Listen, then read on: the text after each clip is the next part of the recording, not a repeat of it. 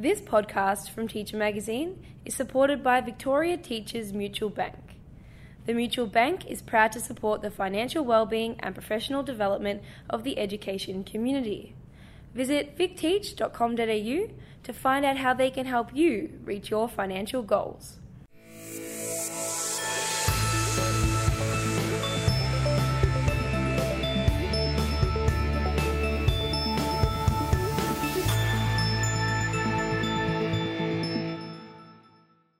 Thank you for downloading this episode of the Research Files podcast series, brought to you by Teacher Magazine. I'm Rebecca Vukovic.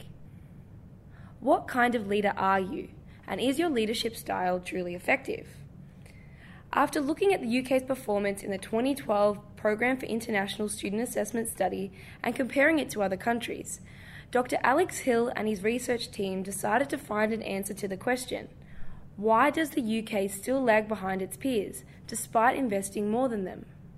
In the process of this research, the team studied over 400 leaders from schools in the UK, the results of which have been published in the Harvard Business Review. In doing so, the team identified that there are five different types of leaders surgeons, soldiers, accountants, philosophers, and architects. Dr. Alex Hill, co founder and director for the Centre for High Performance, joined me on the line from the UK to discuss why they found that there are five different types of leaders, but only one type that is truly effective. I mean, it was actually part of a, uh, a big study um, looking at 160 academies where we were given uh, remote access to their systems so that we could actually observe what they did and how they operated. And, and we worked with them for um, sort of seven to nine years. Um, and during that time there was 400 diff- 411 different leaders who led those schools. So um, for this for this study, for looking specifically at leadership, we were able to look at 411 leaders um, and then sort of unpick um, the actions they took, the beliefs that they had about why schools fail, how you improve them, and uh, the impact that they had, both whilst they were there, but also quite crucially um, what happened after they left. Mm.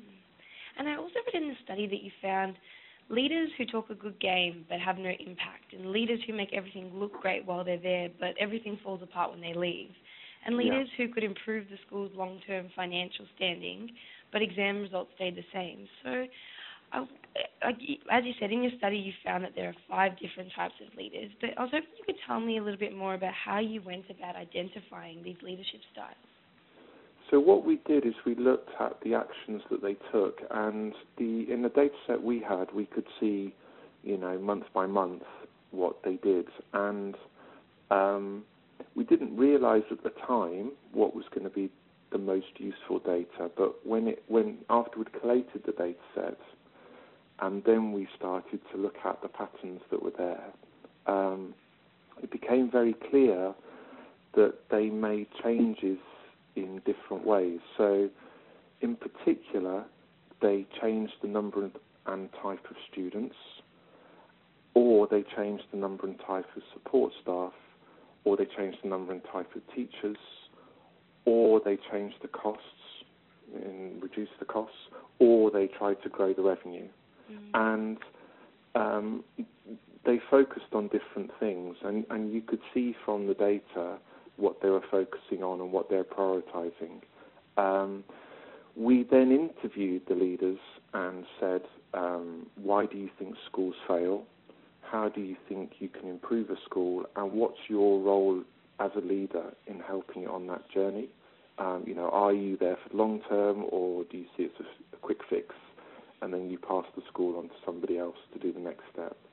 Um, and um, so, so it's the, the actions, the beliefs, and then we looked at the impact that they had, um, which resulted from from the different actions and beliefs, um, and uh, and we we looked at lots of different impacts, lots of different measures, but the ones again that became most useful for for identifying the different types of leaders were um, what was the impact on exam results, um, year by year when they were there, but also in the three years after they left. and what would the impact on budget surplus, so um, as a result of cost reductions or changes or, or revenue changes. Yeah. And another thing that I found really interesting from the report was that you discovered that the most effective leaders were, in fact, the least well known, least rewarded, and least recognised. Yeah. Um, given that, I was hoping that you could go into a little bit more detail now and tell me about the five types of leaders that you discovered. So we we these sort of types emerged when we started to um, analyze the data at the end. Um, and we found, as you say, five types, and we gave them names to try and help describe the actions they took and the beliefs they had. Um, so that, I mean, ultimately we're trying to create a dialogue about leadership within schools so that we can start to improve it. Um, so the first type we called surgeons, and they believe that schools fail because the students don't perform well enough. Um, and they are trying to make a quick fix. So they see their role as to uh, make a quick change, improve things, and then move on. Uh, and the way that they do that is they manage out the poor performing students and make the rest that are still there work harder, move the best teachers to the final year, put on extra exam revision classes, etc. Um, and exam results change dramatically whilst they're there, but after they leave, they go back to exactly where they were beforehand. Mm. So what it's showing is that they're not really changing things; um, they're just managing them differently, and they have a short-term impact. But then, as they go, it goes back to where they were. So that's surgeons. Soldiers, um, they think that schools fail because they are are spending too much money, and that the solution is to cut costs. So they they trim back, they cut and trim essentially. Um, costs reduce whilst they're there, but again, like the surgeons, after they leave, the costs bounce back to where they were before they um, arrived. Mm. Um, accountants um, believe that schools fail because they are too small, and that the way to improve them is to make them bigger and stronger and they do that by increasing their revenue. And they are very good at looking at different ways to bring in resources, um, financial resources. So they would, for example, look at offering gym memberships or conference facilities or um, even um, acquiring another school or recruit, you know, um, attracting more students to the school. So, so revenue increases dramatically whilst they're there and it continues to grow after they leave because actually they've made some quite fundamental changes, uh, but the exam results don't change. Um, philosophers, um, they believe that schools fail because they're not teaching properly, um, and they believe the way to improve the school is to actually start a debate and discussion about different ways to teach. Um, so they spend a lot of their time having dialogue and discussion with teachers, um, but they don't actually change much. Um, they they believe that the dialogue and discussion will lead to change, um, and that it's other people's responsibility to make those changes. Um, but they almost see themselves more as experienced teachers than leaders. Um, and finally, um, we have the architects. Um, they believe that schools fail because they're not serving the local community. Um, and they believe the way to improve the school is to actually engage with the local community, with parents and within organisations within that community, and then redesign the school um, so that it meets those needs and ultimately helps transform the community. Um, they focus a lot on um, parental engagements and also creating the right environment within the school. Um, and then they start to improve teaching, but that comes later on. Mm. And it's true that you found that architects were the best kinds of leaders for turning around a failing school. We found that in the long term they had the most significant impact, but typically you didn't see an improvement in exam results until the third year. So um, they spend the first two years laying the foundations So things that you would see improve are, for example, student attendance and student behaviour. Um, and we found that student attendance is, is a pretty good indicator of parental engagement. But what you'll also find is that um, more parents will uh, come to parents' evening. Um, and um, so, you, so you've got this engagement and support from the community mm. that's starting to change, but the exam results don't actually shift until the third year. But um, they then continue to improve after they've left. Um, one of the things they also do, which the accountants do too, but they um, they create an all through school. So rather than, because we focused on secondary schools, um, so from the age of 11 up to uh, 16. Uh, but one of the things that the architects will do is that they will um, combine with a primary school so that they are teaching the, the children for longer and they are starting to uh, embed the right culture and the right practices and the right behaviour um, much earlier on. Um, the accountants do the same thing, but they're doing it for revenue. Uh, the architects are doing it to improve performance. Um, and again, uh, that does have a massive impact on performance, but there is a, there is a delay. It doesn't happen straight away. Yeah. And just listening now to you talking about the five different leaders, I was thinking that perhaps I didn't fit into any one particular category. So I was wondering, is it possible that we could be a combination of different types of leaders, perhaps a surgeon and, and an architect? Um, you could be. I mean, uh, we actually have had um, emails from from people saying I, am an architect, but I'm also quite handy with a knife. That was one that we received. Um, I think the question for me is um, if you are cutting, why are you cutting? And are you cutting simply to make this year's exam results look good? Or are you cutting because um, there's you, are trying to create a culture change for the long term, um, or you're cutting um, to try and improve behaviour?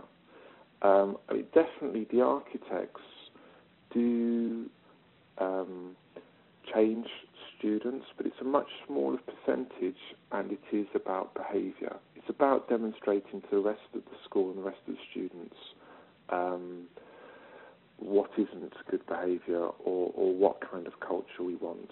Equally, um, they will change staff and they will change teachers, um, but it's about improving the capability of the school. Um, or it might be that um, they realise that the school is too large for its community and, and it needs to be reduced. So um, it's about what's the right long term um, school for its community, and it might be you need to make some cuts along the way to achieve that. Um, the surgeons will just make the cuts and then they'll go. So um, they won't actually then move on to investing and developing. It's simply making a cut and then leaving. And equally, the soldiers will just cut costs, but they then won't um, start to develop capabilities from there. Yeah. And on a more practical level, for a school uh, leader who's listening to this podcast right now, what could they do to become more like an architect in their own school setting? Well, I think um, we we found that um, the school that is right for its community does vary depending on the community. So some obvious differences uh, within our study were um, an inner city school or an urban school compared with a rural school or a coastal school. Um, and they, uh, it's very different uh, improving an urban school versus, say, a coastal school or rural school. Um, in terms of, um, it's very diff- very different. Attracting talent, attracting good teachers is much harder in a rural community. Um, the um, the kind of community you're serving is very different too. Um, they're much often much more transient in an urban community, and they will change. So as a school starts to improve, the community around it will, will actually start to change. Whereas in a rural, rural or a coastal one, um, it's quite fixed and it won't change. Um, so the big thing really is to say, engage your local community with them and say, what is the right school for this community? Because it will be different, and um, and you need to do that first. You, you need to engage with them. You need to get the support from them, and then it's thinking about okay, uh, how do I create the right environment within the school? Um, a big mistake of a lot of um, heads is trying to improve teaching straight away. Um, you need to create the right environment first. You can't just expect your teachers to sort out your problems for you. Um, you can't expect them to manage behaviour, and you can't expect them to, to teach when they've still got a lot of administrative tasks. So you need to think about how do I manage behaviour as a leader and create the right culture within the school, and how do I streamline admin, and so my teachers can then get on and do a great job. Um, so I think the, the, the three main steps: uh, engage the community, um, create the right environment in the school, the right behaviour, the right culture, and then start to improve teaching. Um, and if you if you do that, then um, exam results will start to improve and they will continue to improve in the future. Um, I think I think you know we we're focusing quite heavily in this study on exam results because previous studies have found the link between um, test scores or um, exam results and uh, the gross domestic product of an economy or the vitality of a, um, a country's society. But again, something that architects do is that they find the right path for every student. So, in the way they engage with the community, they will also look at what are the opportunities for the children after they leave school. Where can they go? What can they do? Um, so they're thinking about the um, the impact that these, their kids are going to have in society in the long term, um, not just necessarily the exam results they're going to get today, but they realise that ultimately, if they if they perform better at school academically, they will have more opportunities in the future.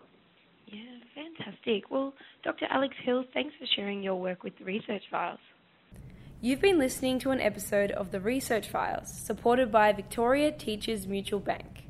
The Mutual Bank is proud to support the financial well-being and professional development of the education community. Visit victeach.com.au to find out more information.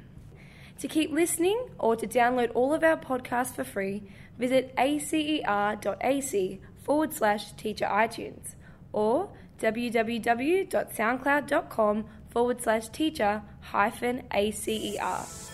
To find out more about the research discussed in this podcast and to access the latest articles, videos, and infographics, visit www.teachermagazine.com.au.